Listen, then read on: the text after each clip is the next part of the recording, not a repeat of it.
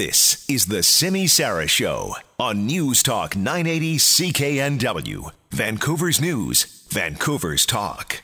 Yeah, let's talk about what's going on out there because things have changed as they always do at this time of day.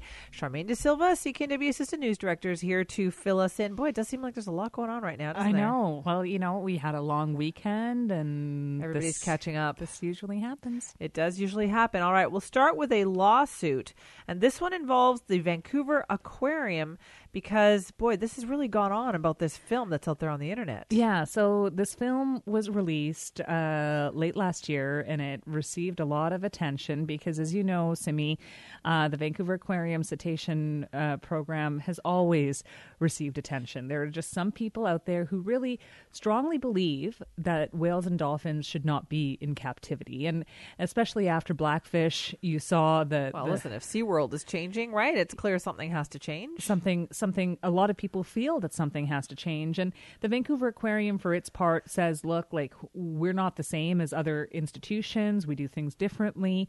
And when this movie came out uh, they were very adamant that it contained a lot of stuff that just was simply not true that they they called it propaganda and you know full of lies. Um, but I asked uh, the aquarium when the movie came out are, are you planning on suing? And they said you know for defamation they indicated that likely not for defamation However, it turned out the aquarium did file a lawsuit, but it wasn't for defamation, it was for copyright infringement. And so they were hoping to con- uh, convince YouTube and uh, Vimeo and all these other sort of video services online to pull the website, uh, pull the movie rather. Um, well, finally, uh, the filmmaker, Gary Charbonneau, and the film company that produced the movie, Evotion Films, they've responded to this lawsuit. And basically, they say, look, there's nothing here. First of all, for copyright, we're not making money off this. This is not a for profit movie. Number two, some of the images we used aren't even the aquarium's copyright. They belong to other people. And finally, you know, there's the whole issue of fair dealings. And when we're talking about news and, and some documentaries, um, that fair, follows. Fair use rule applies. Exactly. Okay, so when does this? All, This is the response to the lawsuit that the aquarium filed. When does this all have its day in court? This then? is going to be a back and forth for a oh. while, so oh. we're going to have to just wait and see what happens. But um, you know, some some services have pulled the movie. YouTube hasn't. Uh, they pulled it and then they put it back on, saying, "Look, it doesn't appear. It looks like." Uh, it doesn't appear to violate our rules for copyright infringement, that there's a reason this movie should be out there.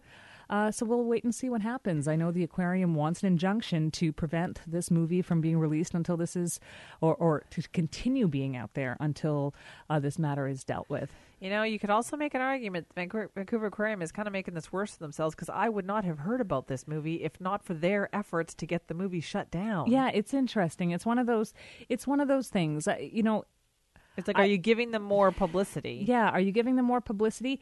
But this is a very heated topic, and I, am quite uh, in, I was quite interested because the aquarium came out swinging and said, "Look, this isn't true in the movie. This isn't true.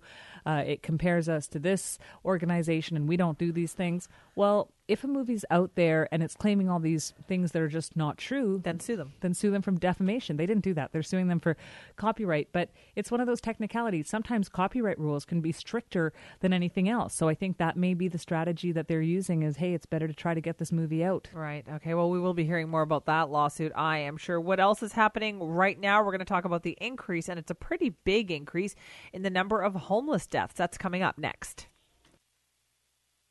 There's a lot of fear about homelessness. I think there's a lot of prejudice that's still out there about people who are homeless. I think we, we need to slowly chip away with, with stories about these individuals. Anita Houch was a leader in the community, a sweet, generous woman who spent her whole life trying to help other people and died by that very way, trying to get a blanket and a, a jacket for another homeless person. All right, so that is Sean Condon, the executive director of an organization known as Megaphone, and they've put out a report, have they, Charmaine? That's right, Simi. So this is uh, a, a, they do this report Um, this is the second time they've done it where they look at the number of homeless people who have died in this province. And this time around, they found that at least 46 people died in BC in 2014, a 70% increase uh, from the year before. And it, it's fitting that we're talking about this because this is still an issue uh, that gets so many people up in arms. On one hand, you have people saying, look, the province and levels of government need to do more to help homeless people. And on the other hand, you have, you know, when other levels of government want to do something, you have uh, sort of this pushback because it's almost like you want something to be done, but you don't want it to be in your own backyard. You don't want it to be inconvenient. Right. You don't want to see it. Um, and so, you know, you heard in the clip right there, Sean Condon says a lot of people don't want to address this problem because it's sort of out of sight, out of mind. Yeah, that is so true. But that's a pretty high number yeah. that they're talking about there. I mean, 46 people. 46 people, a 70% increase from the year before. Was there anything that they were able to put their finger on as to why we would see such an increase like that? No, but you know what? Here's the thing. There we don't we think about homelessness and we think about the impacts on policing and ambulance and all of that. We talk about the costs on these first responders. Um, but it can be a very dangerous situation uh, for a person to live out on the streets. And so um, you know they looked at bc coroner's uh, service reports and and that's exactly what they found is that it's a dangerous situation a situation a lot of people don't realize exactly how dangerous it is yeah, okay. Well, since we're on the topic of homelessness, then let's give you that update too, as well, on what's been happening in Maple Ridge, where a quality inn that was supposed to be turned into a homeless shelter is no longer going to be. This particular site became a bit of a lightning rod with a lot of protest and that sort of thing going on. There was concern at different levels of government about it, and uh, so basically what I did is said, well, let's go to another scan of the community. All right, so that's Housing Minister Rich Coleman essentially saying it's not going to work out. It's not going to work out because people were protesting like crazy over this proposal, Simi. Uh, the, the idea was to purchase this existing motel, hotel, uh, for $5.5 million, turn it into 61 units of low barrier housing. And so, whenever we say low barrier, there are people who get up in arms and say, okay, so these are people with addiction and mental health problems who might not, you know, be forced to go cold turkey. Um, and so, it scares people in neighborhoods to think, okay, you know, these people with serious problems uh, are going to be around. But what we're talking about in Maple Ridge is this isn't in a small residential community where all of a sudden you're going to plop 61 units of low barrier housing. This is on Lougheed Highway you know and uh, the concerns that people raised were it's right next to a pantry restaurant there's a lot of seniors who like to eat lunch and drink coffee there and they're going to be scared. And so the housing minister said, you know what? Right. The, the backlash was too much. Let's find another site. Right. Well, I had a bunch of emails on this since you joined us a couple of hours ago to talk about this, in fact. Uh, and many of the people who emailed me were ones who were also involved in protesting the project. And uh, Annette, for instance, wrote me to say it was so unsuitable. The location was so unsuitable for those that need help and are drug addicted and or have mental problems and uh, there were concerns about the proposed operators of the shelter. Uh, so she said it wasn't about not wanting it in the neighborhood. Uh, she said it was it, it was just this wasn't the right uh, place. I had another person. Let me just go here. Uh, Howard's Howard also clarified to talk about where this is. There are two daycares nearby, and you know behind it is residential. So many people are keep saying it's all about the location. The location. You know what, Simi? Though here's the thing, right? Like there's some people out there who believe that all the services for people with problems and ho- like the homeless need to be in one neighborhood, like the downtown east side. We hear over and over again that that is not uh, the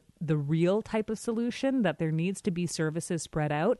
And so now yeah the, the province is going to look for another location but we're talking about two at least two years for them to figure out a new plan. So that means there are 30 people with serious problems now who don't have an yeah. actual home. So they're just going to be out on the street likely in your community. Um, what makes you feel safer about that? So you know there's pros and cons to both. I yeah. get it. Um, but I'd but, like to see where they find the, another place to put this now. So we'll keep you updated on that. And also making news at this hour, we want to keep this story in the news as well. So the parents of a teen who died in Ministry of Children and Family Development care. They filed a lawsuit now alleging negligence on the part of the government. Yes, that's right, This Simi. is the Nick Lang case. This is the Nick Lang case, and you remember we we heard uh, about um, this story. Uh, it was, uh, you know, it was one of it came in, in the middle of a string of, of deaths of young people who had been in the care of, Mini- of the Ministry of Children and Family Development, and his family was speaking out, saying that this kid just didn't get the support that he needed, and so um, now we see this lawsuit saying that you know what? The government uh, made mistakes, that there were signs that their kid was in trouble, and that, you know, people who work for the government just did not react fast enough. Okay, there's another one to keep an eye on as well. When we come back, we'll talk about what else is happening right now. And you heard it in the breaking news there the shocking number of tickets issued by the Vancouver Police Department because of distracted driving. We'll have more next. Oh boy, this is really what's happening right now because we just got the word from the Vancouver Police Department.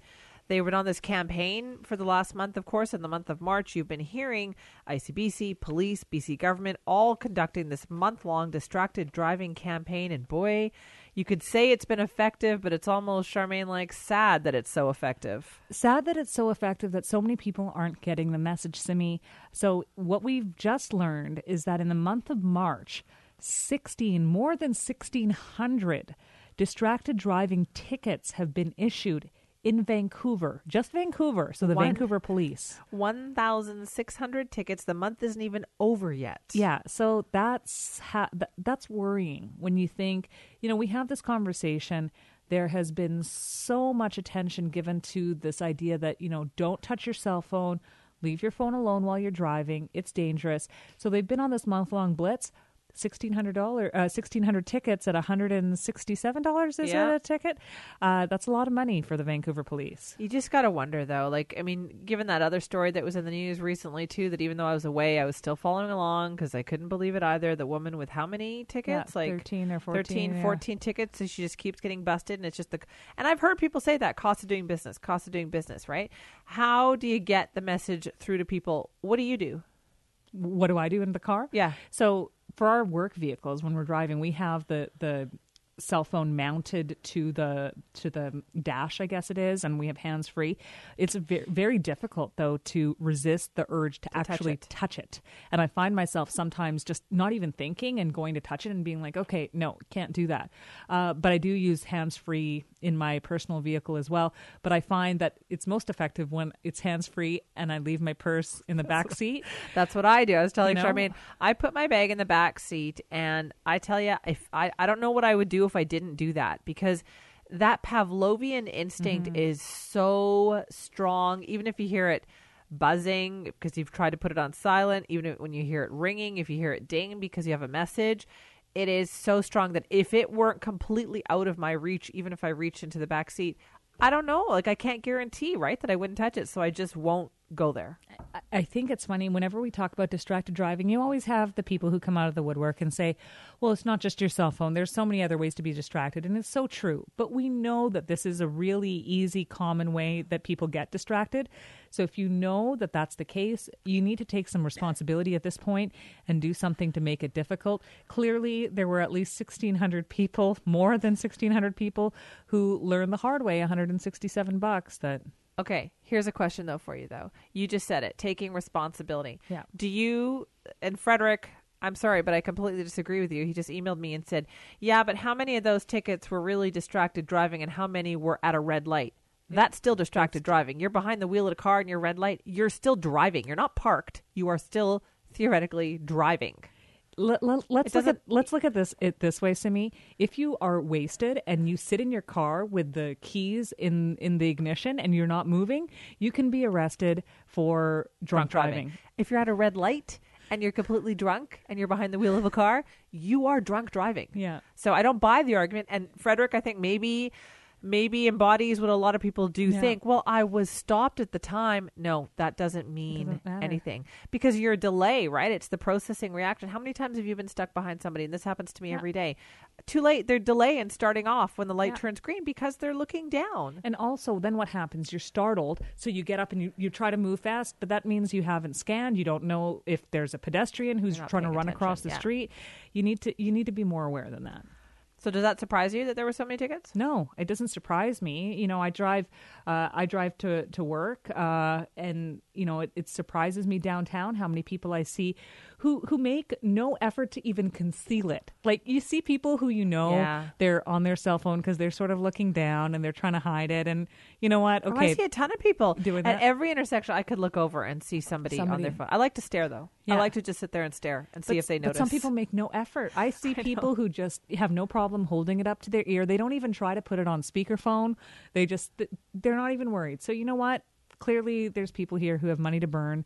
Um, you know, this is a month long blitz. Maybe the VPD needs to keep this up and keep this going. And maybe if everybody gets tickets over and over and over again, I'll people will learn the stop. lesson. Well, we'll see about that. Charmaine, thank you. You're welcome. That is Charmaine De Silva from the newsroom. This is News Talk 980 CKNW, Vancouver's News, Vancouver's Talk.